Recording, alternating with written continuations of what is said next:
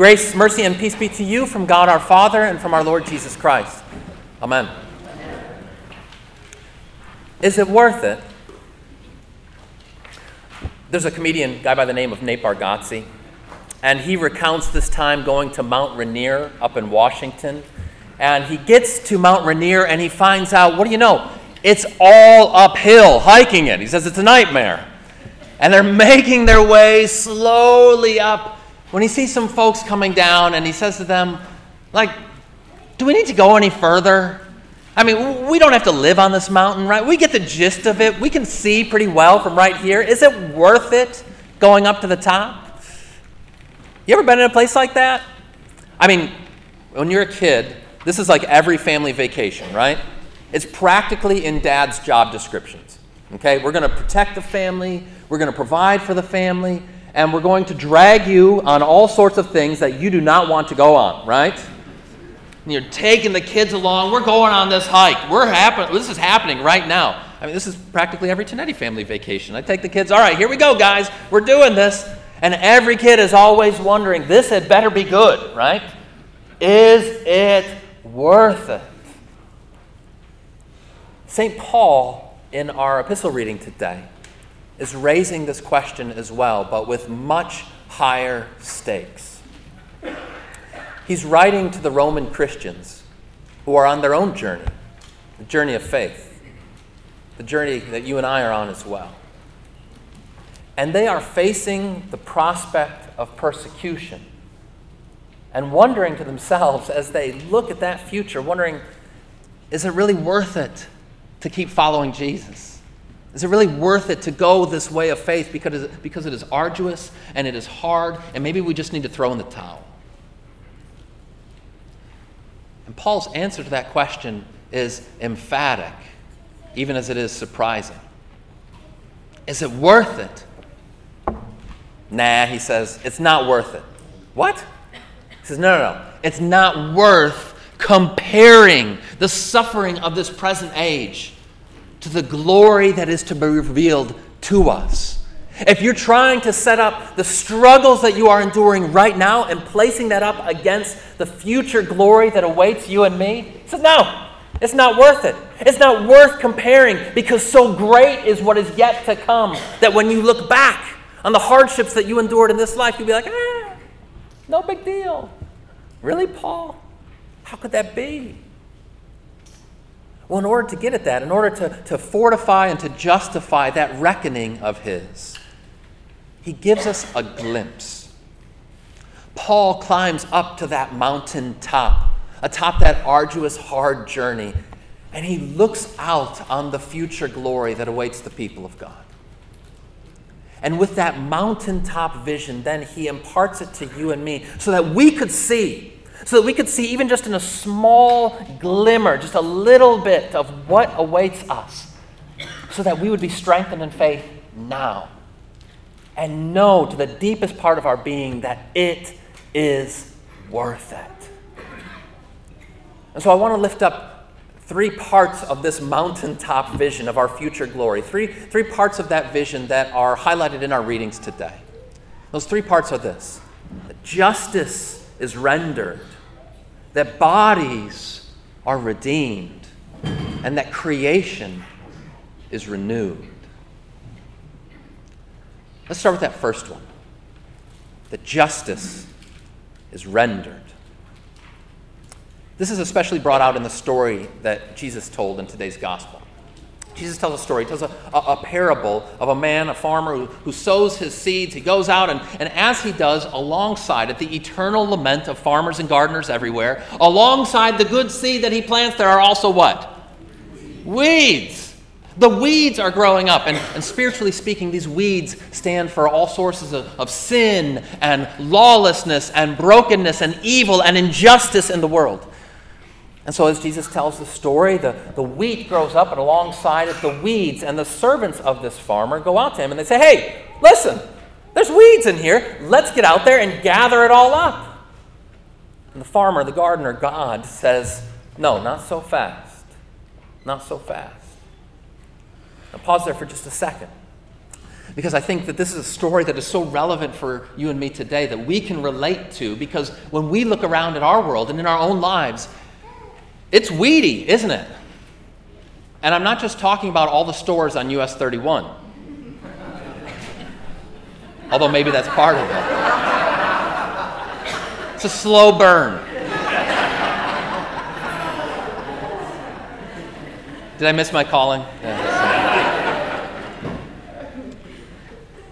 In your life and mine, we deal with all that pain of brokenness, of suffering, of struggle, of death. And the question, the complaint of God's people from ages past is Lord, why don't you do something about it? It's not fair. The psalmist is crying out, Why do the wicked prosper? How easy it would be for you to come and uproot those weeds once and for all. Let your wheat grow. But God doesn't. Why doesn't He? Because He says, He says in the story, and He, he says throughout the scriptures, because I don't want to uproot my wheat along with the weeds. And furthermore, He holds out the eternal hope that some of those weeds will yet be transformed into wheat. That all is not lost, and that his heart, in fact, is that all would be saved and gathered into his great harvest. And so he says, No, no, I'm going to put up with the weeds for this present time. But this isn't just a grin and bear it kind of message from our Lord. Because atop that mountaintop vision, the vista that we see of our future glory, it's also of justice rendered. Our Lord promises that a day is coming when He returns, when He is going to settle all accounts, when wrongs will be righted, when evil will be dealt with, when He will shake out this old world the way that you shake out a rug, and all the dust and dirt and all those sources of sin will finally be shaken out in full when he is going to settle the score and restore his righteousness. This is what we call Judgment Day. And Judgment Day for you and me is not a day to be feared. For those who have trusted in Christ, it is a day to look forward to. Because it's the day when God is going to put the world to rights, when he's going to fix this broken world. But until then, we bear with the weeds. It's part of the struggle of this journey, it's true. But there's more to say still. So, atop that mountaintop vista, that vision that we see of our future glory, we see justice done, judgment rendered. Not only that, though, we also see bodies redeemed. Bodies redeemed. It's in this life we groan, our bodies groan. Amen? Knees creak, backs ache, brains get foggy. Even now, I see some of you adjusting in your pew. You're like, yes, it's so true. And on top of all of that, the scripture says because we have the Spirit in our hearts, we have this, this sense of longing we realize that things are not the way that they're supposed to be, that our broken bodies are not the way that they are supposed to be. And so we also have that longing for things to be put right, for our bodies to be put back right. Although, for some people, the solution is not that at all. For many through the ages, including some professing Christians, they've said, no, no, the solution is just to get rid of these bodies, that the body is the problem. Okay, this goes back to, to Plato, and there's ancient Christian heresies called Gnosticism. Don't need to remember this for the test. But suffice it to say that people through the ages have looked at the body as the problem. And what we need to do is just to cast off that body. It's like the, the husk of the corn. Get rid of that husk. Our, our soul is what really matters. And the soul is like the bird in the cage. And that what finally happens, what we look forward to, is that that bird is going to be released. When we get rid of our body once and for all, and we're just pure soul, pure spirit. And there's some truth to this. It is true that our soul is the essence of our humanity, but it's not true that your body is merely incidental to who you are. God created you as body and soul together. All the way back in the very beginning, He brings forth Adam out of the dust and then breathes into him the breath of life. It's both dust and wind, body and spirit. That's what it means to be, to be a human. That's who you are. But in this life, we are groaning because our bodies are broken as a result of, of sin. And so the solution is not to just get rid of this body, the solution is for God to fix these bodies. And this is the promise that we have in Christ Jesus. The promise that we have is that God is going to do for you and me what he did for Jesus on Easter Day. Even as Jesus was raised from the dead, not as a ghost, not as a, not as a spirit, but as a resurrected, glorified, indestructible body, so he will do for you and me at the resurrection of the body and the life of the world to come. That's what you and I are looking forward to. That day when God comes down and stoops down and breathes on our graves and brings us forth from the earth. And when he does, our lowly body will be transformed to be like his glorious body. That's what it says in Philippians 3. Our lowly bodies will be transformed to be like his glorious body. No more knee creaks, no more backaches, no more brain fogginess. Because God, God's in the business of upcycling. Do you know this word? I did not. My dear wife Ann taught me this word, upcycling. You're familiar with recycling. Recycling is where you, you take some stuff, there's you know some trash or what have you, and then you, you throw it into the blue bin instead of the green bin, and lo and behold, it turns into paper or wheels or something great down the road. Recycling, it's wonderful, you should do it. Upcycling is this idea that you take that same kind of stuff and instead you reuse it and turn it into something even better, more beautiful, more useful. You've got that pair of, of torn jeans, but it's torn jeans no more because now, now you're going to put buttons on it and frilly things. Upcycling. Okay, as you can tell, I haven't done it yet, but where am I going with this? Well, you're going to be the frilly jeans. God is going to make your lowly body into something still more glorious. He's not just going to trash this body of yours and say, okay, free now, bird. Free. Just be a spirit, be a soul, be a ghost, float around in the clouds.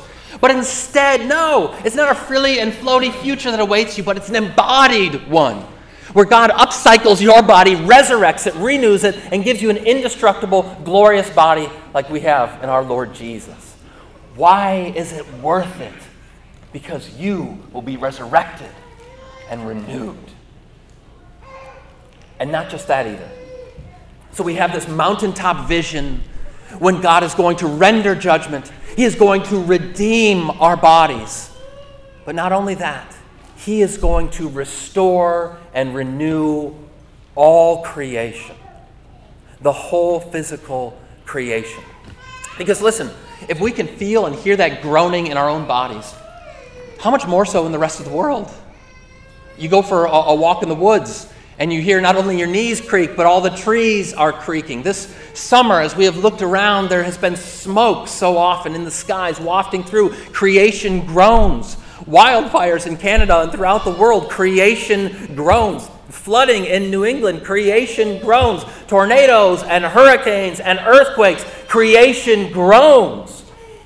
And many in our world today would look at all that and they say, well, yeah, it's, it's just climate change. This is just what it is. And I'm not denying that there might be something to that, right? I mean, humans manage to muck up all of God's good gifts. We shouldn't be surprised by that. But if that's all we say, we're missing something much more profound and to the point, which is this. As Paul says, creation has been subjected to futility. It's in the bondage to decay. The problem is not ecological, but theological, see, ultimately. It's bearing and toiling under the curse. And so, what God is going to do for you and me when our Lord Jesus returns, as he did for Jesus at Easter, so he is also going to do for the full physical creation. Paul put it this way in Romans 8. He said, It will be set free creation itself will be liberated from its bondage to decay. For you science nerds out there, the second law of thermodynamics is going to be reversed, right? You're like, yes, yes, it is indeed. Entropy is going to be undone. No more is there, there going to be that sense of things just going worse and worse and worse, but instead, God is going to reverse that curse and make creation new. That's the promise of our Lord Jesus, that when He comes again and He renews all things, that's what He says. He says, Behold, I make all things new. I will fix this broken world and make it as God originally intended it to be. This is the mountaintop vision that we have in that great, glorious hymn, Joy to the World. And we think of this as a Christmas hymn. That's what we associate it with. But the, the composer, Isaac Watts, didn't write it to be a Christmas hymn. It was just a, a kingdom hymn inspired by Psalm 98. And what we have in that hymn is this glorious vision. It says, Joy to the earth, the Savior reigns. While fields and floods, rocks, hills, and plains, all of creation repeat the sounding joy. And it goes on to say, and we sing, No more let sin and sorrow grow, nor thorns infest the ground. He comes to make his blessings flow. Join me. Far as the curse is found, far as the curse is found, far as, far as the curse is found. It is Christmas in July this week, just so you know far as the curse is found, as far as that curse has seeped into creation, so deep does the blood of Jesus seep into this broken earth and restore it, along with God's good creatures, along with you and me, his people, whom he has claimed and reclaimed and renamed in holy baptism and by his blood. Amen? Amen. That's why it's worth it because justice will be done, our bodies will be redeemed, and all creation will finally be renewed. And in light of all of that, what sort of people are we to be? What's our, what's our attitude toward the future? There was a great theologian and missionary, guy by the name of Lesslie Newbigin. and he was asked this question. He said, Sir, Dr. Newbigin, sir, uh, as you look to the future, are you optimistic or pessimistic? It's a good question. One that all of us should ask. As you look to the future, are you optimistic or pessimistic? And his answer is one that we ought to hearken to and take to heart. He says this Are you optimistic or pessimistic? He says, No. He says, No, I am neither optimistic nor pessimistic. Why? Because Jesus Christ is risen from the dead. I'm hopeful, which is different in kind.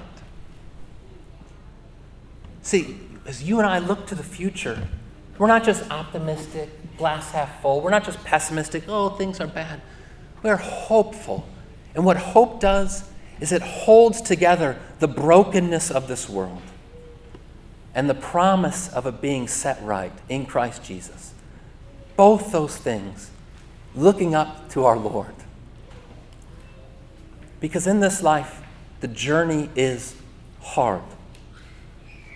Jesus said no truer words when he said, In this life you will have trouble, but take heart. I have overcome the world.